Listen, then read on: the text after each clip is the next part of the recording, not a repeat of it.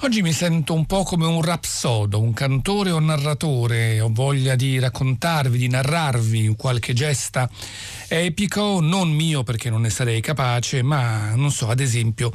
di chi molto ha fatto per la musica. Dico questo perché intanto questo è Qui Comincia, sono le sei un minuto e ventidue secondi, Arturo Stalteri vi sta parlando con Federico Vizzaccaro che cura con Elisabetta Parisi il programma e che oggi è con noi per le scelte musicali e per la regia, accanto a Francesco Napoleone alla console e Claudia Marsili invece in redazione. Dicevo appunto rapsodo, e per quanto riguarda la musica, ad esempio il termine musicale che oggi abbiamo scelto per voi, per suggerirvi appunto di inviarci uno o più messaggi o WhatsApp riguardo a questo termine, è proprio rapsodia. Quindi aspettiamo a tre tre cinque cinque sei tre quattro due nove sei uno o più suggerimenti. Dicevo appunto chi tanto grande ha fatto la musica, e in effetti anche nel campo della rapsodia, e mi viene subito in mente Johannes Brahms con le sue belle rapsodie per pianoforte. Rapsodia in effetti è un termine che indica un pezzo piuttosto libero nella forma, anche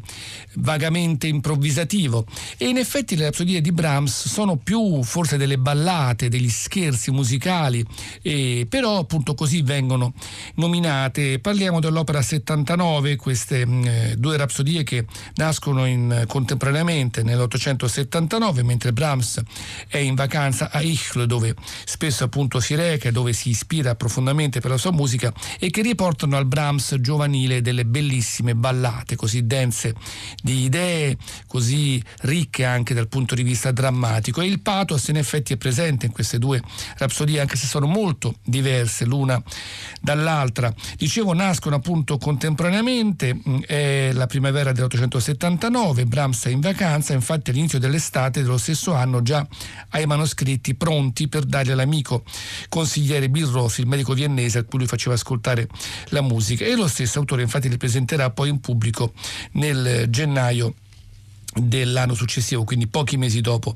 la composizione. Eh, richiamano appunto, come dicevo, quello che è il clima delle ballate giovanili, soprattutto la prima è la più espressiva, la seconda invece ha un, un atteggiamento che è tipico un po' di, di Brahms, il fatto di mescolare dei temi e delle atmosfere attraverso una attenzione molto allo sviluppo, all'addensamento dei temi, a questi mondi sotterranei che emergono in certi momenti all'interno della composizione. Appunto il termine rapsodia è stato molto discusso perché la concezione di questo, di questa, soprattutto di questa seconda rapsodia, è molto concisa, è molto lucida, è molto rigorosa, insomma un termine appropriato, come molti storici della musica hanno affermato, è proprio definirla uno scherzo ballata. La ascoltiamo questa rapsodia in sol minore, mi ricordo tra l'altro un bel film di tantissimi anni fa, Ricche e famose, in cui Candice Bergen, eh, che scriveva libri appunto di successo, poi eh, a casa sua studiava questa rapsodia, impazziva, non riusciva mai a, insomma, a andare oltre le prime battute, ma Radu Lupu in realtà invece ci riesce benissimo e la porta a termine splendidamente.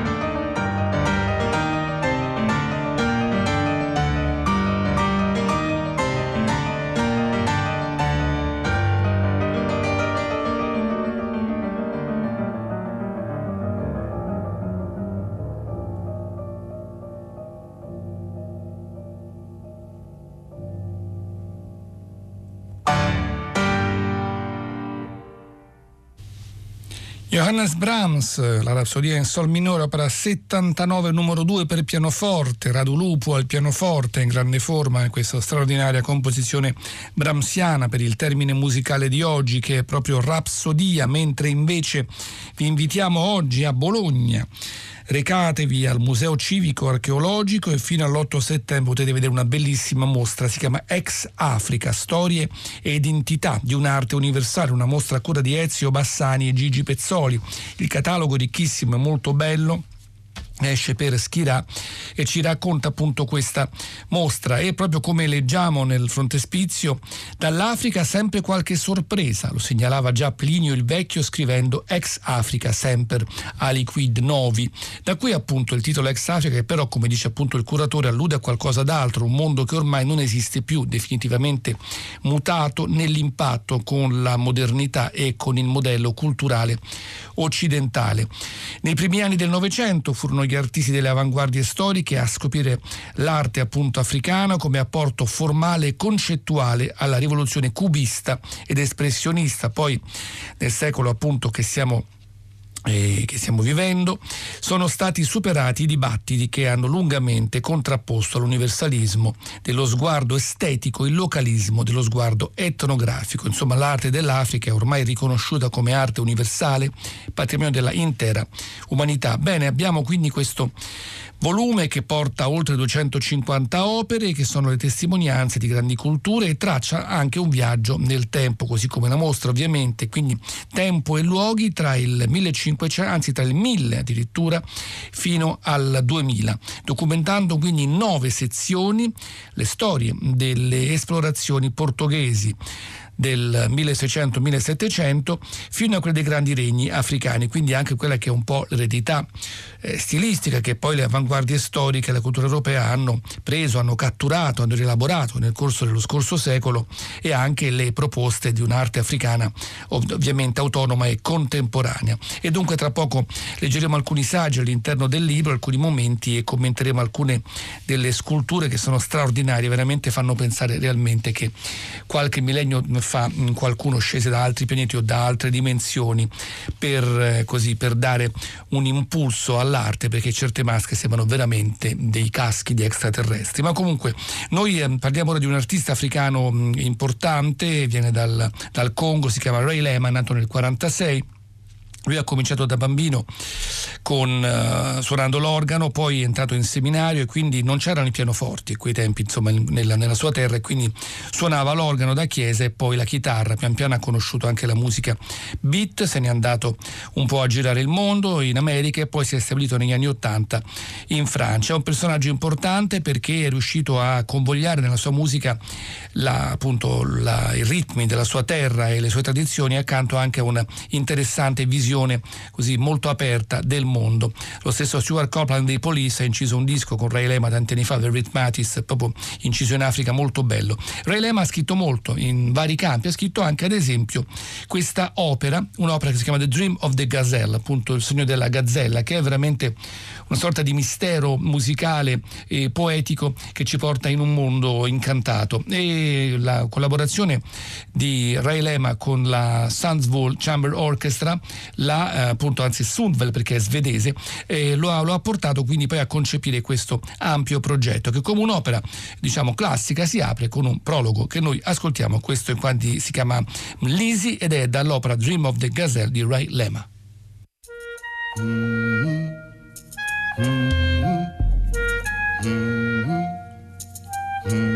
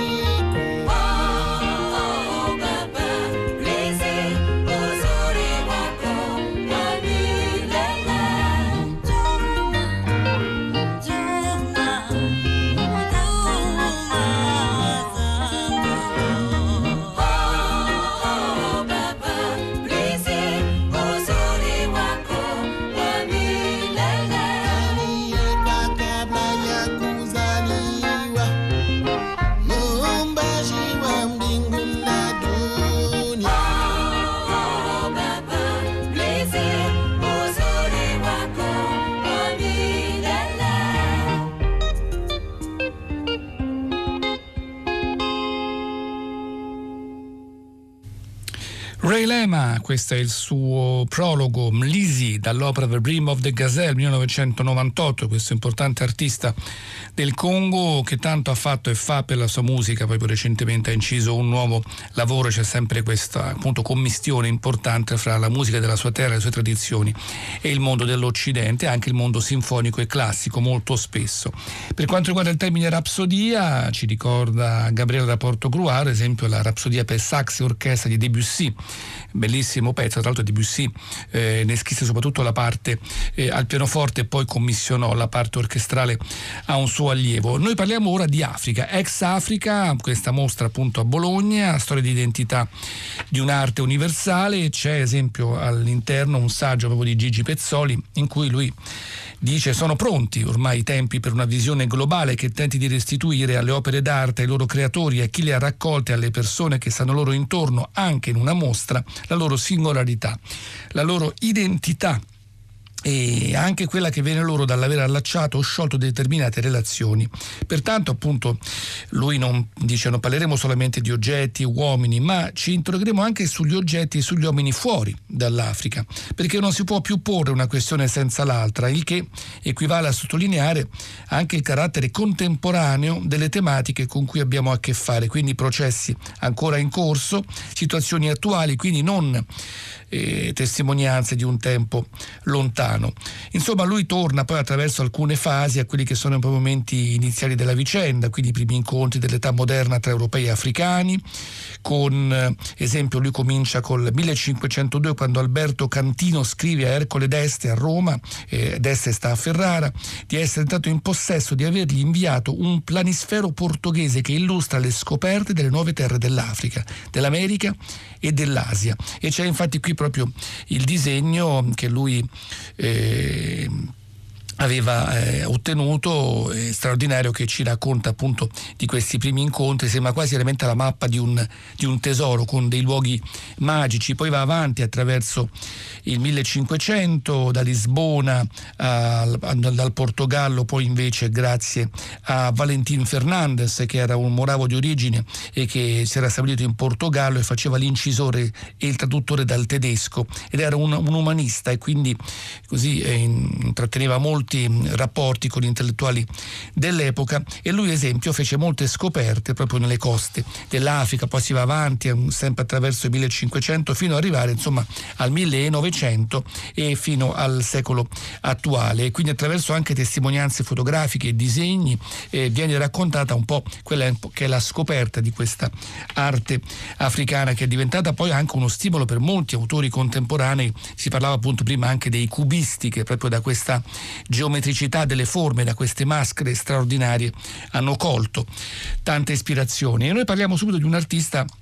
che era nato in Inghilterra, parliamo di Samuel Coleridge-Taylor, da madre inglese ma da padre della Sierra Leone, e lui nacque nel millenovecentosettantacinque, è scomparso giovane per una polmonite nel millenovecentododici, ma ha avuto il tempo insomma di affermarsi come un artista di grande talento, è esempio viene definito il Mahler africano, e poi è noto anche per aver realizzato quelle famose cantate sul poema, la canzone di Hiawatha, dalla, appunto da Henry Wadsworth Longfellow. È un artista quindi potremmo dire molto ricco dal punto di vista degli interessi musicali, perché vive in Occidente ma ha una tradizione comunque sempre forte in sé. Certo, la musica occidentale, il fatto che viene chiamato il Mahler africano eh, dimostra come fosse molto forte l'influenza del mondo in cui ha vissuto e dell'epoca in cui ha vissuto, siamo appunto alla fine dell'Ottocento, primi del Novecento. Scrive anche questo Bambula, che fa parte di sei spirituals per pianoforte, e ne ascoltiamo eh, appunto proprio questo da questi sei schizzi musicali, l'ascoltiamo da Virginia Eskin al pianoforte.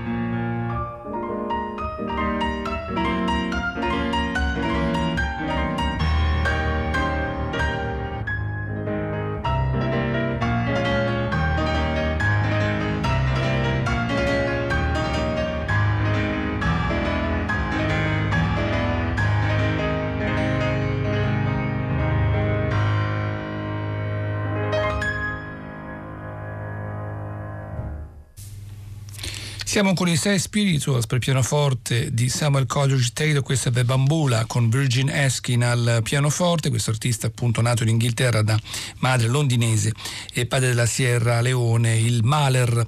eh, africano così veniva chiamato. Siamo alla fine dell'Ottocento, inizi del Novecento. Ex Africa, la mostra a Bologna presso eh, il Museo Civico Archeologico fino al prossimo otto settembre. Naturalmente ci si interroga anche su quello che è stato un po' l'incontro, ahimè, dico ahimè per loro, tra gli occidentali e l'Africa, quando ad esempio i portoghesi negli anni più del Cinquecento eh, vanno in Africa, c'è curiosità verso questo popolo, poi alla fine gli occidentali eh, cercando di giustificare un po' il loro modo di dominare e di in qualche modo anche eh, così asservire queste popolazioni, hanno cercato di considerare le espressioni artistiche come qualcosa di primitivo, quindi qualcosa di mh, così di negativo, lo leggiamo appunto da Ezio Bassani all'interno del catalogo, e quindi insomma tutto questo ha impedito poi di stabilire un rapporto fecondo con l'arte di quei popoli. Nessuna meraviglia dunque, Dunque, dice, se ancora agli inizi del Novecento lo studioso tedesco Leo Frobenius, pure attento indagatore e ammiratore della cultura africana, non trovasse nulla di meglio che ipotizzare un'antica presenza in Africa nera di artisti, guarda un po', dell'area mediterranea, per spiegare appunto la realizzazione di opere d'arte in bronzo e terracotta che risalivano al dodicesimo secolo e che erano state rinvenute in Nigeria nel corso di scavi archeologici. Insomma, già ancora fino al millenovecento, anche se già si cominciava appunto a legittimare l'arte africana, si eh, discuteva sulle rilevanza della qualità formale di queste opere d'arte che si andavano pian piano accumulando, opere d'arte nella, nei musei dell'Occidente, affermando una collezione di oggetti etnografici non è né una collezione di curiosità né una collezione di opere d'arte, l'oggetto non è altro che un testimone che deve essere preso in considerazione in funzione delle informazioni che fornisce su una certa cultura e non secondo il suo valore estetico. Eppure, guardando al esempio, vedo questa straordinaria figura di potere, questa scultura eh, che viene dai Nikisi del Songhie, dalla Repubblica appunto del Congo, che fa veramente impressione per la bellezza e anche per il per incute veramente un certo terrore, spavento a questo sguardo, gli occhi vuoti, la bocca semiaperta, una sorta di, eh, di corno che spunta dalla testa e poi disegni sul volto come un'altra maschera femminile invece dei ciobchi dell'Angola, eh, una maschera in cui l'occhio sembra guardare al di là, è chiuso ma sembra comunque scrutarti, come se guardasse attraverso di te. Anche in questo caso la bocca è semiaperta e il volto è segnato da molte incisioni, da molti appunto eh, caratteri rituali. Insomma, c'è una forza espressiva, un rapporto con un mondo misterioso che noi abbiamo forse un po' dimenticato, che in queste sculture, in questi dipinti è molto forte. Africa, Africa è anche un momento musicale di Camille Saint-Saëns, siamo con questa fantasia in sol minore per il pianoforte orchestra di dell'artista francese, che lui scrive nel milleottocentonovantuno mentre è in effetti in Egitto, e ebbe un grandissimo successo, ne venne definita come un'opera in cui l'orchestra ci offre tutto il lusso, come leggiamo, della musica moderna. C'è semmato in effetti, diceva un critico, che il pianoforte sia trattato alla maniera dolce e amabile dei maestri d'un tempo, come appunto all'orchestra si dà il colore che merita. È insomma una opera particolare di Saint-Saëns, che non rinuncia anche ai suoi effetti musicali, alla sua musica, insomma, anche, in qualche modo anche per stupire, ma con una profondità all'interno del lavoro che convince. Ne ascoltiamo la, la ascoltiamo appunto in questo caso dalla City of Birmingham Symphony Orchestra con Sakari Oramo alla direzione, al pianoforte c'è Stephen Hough.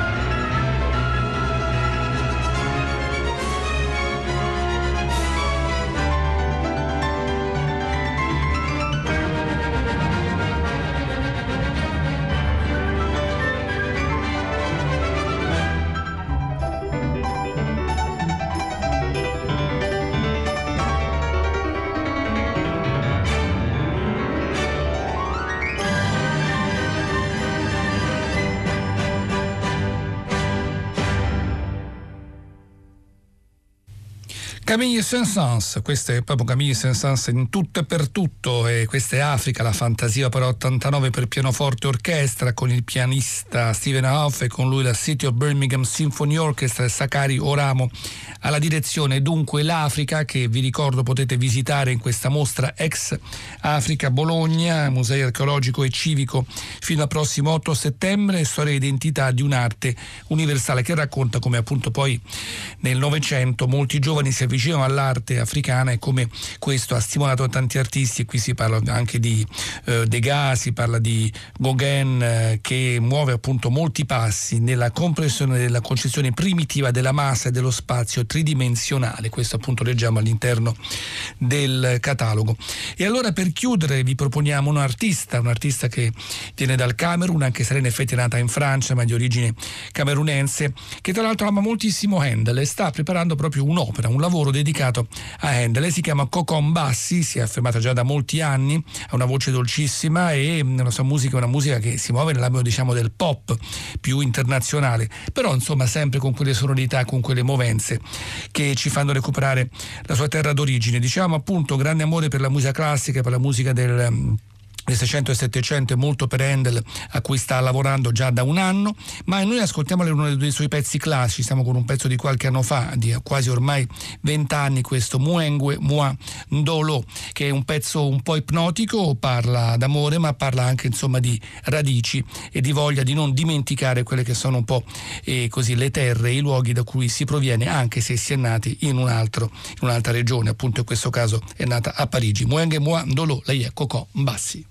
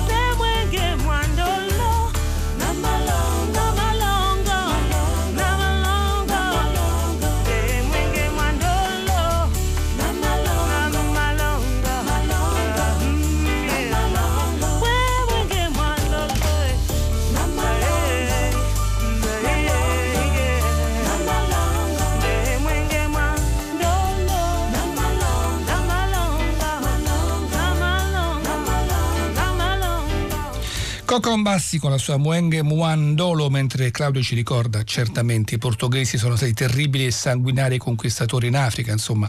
non ci siamo fatti mancare niente noi occidentali come violenza. Lui appunto racconta di questa mostra a Firenze, ci sono anche testimonianze di stupri e uccisioni che si praticavano su nigeriani che, ahimè,